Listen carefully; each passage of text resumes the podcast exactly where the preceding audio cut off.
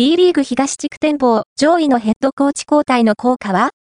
優勝経験クラブひしめくハイレベルの戦い9月29日に名古屋ダイヤモンドドルフィンズ VSC ホース三河の一戦で2022から23シーズンの幕を開ける B リーグ。今シーズンも同地区に所属する宇都宮ブレックス、アルバルク東京、千葉ジェッツの3強はいずれも指揮官交代を断行した。